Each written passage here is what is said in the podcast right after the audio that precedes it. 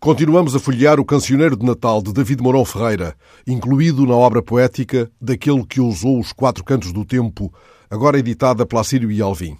Escolho para hoje o poema Prelúdio de Natal, de 1967. A sonorização é de José Manuel Cabo.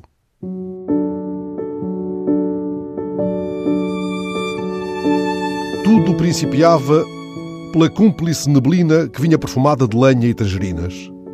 Só depois se rasgava a primeira cortina e dispersa e dourada no palco das vitrinas, a festa começava entre odor a resina e gosto a noz moscada e vozes femininas. A cidade ficava sob a luz vespertina pelas montras cercada de paisagens alpinas. E a multidão passava e a chuva era tão fina que parecia filtrada de taças clandestinas.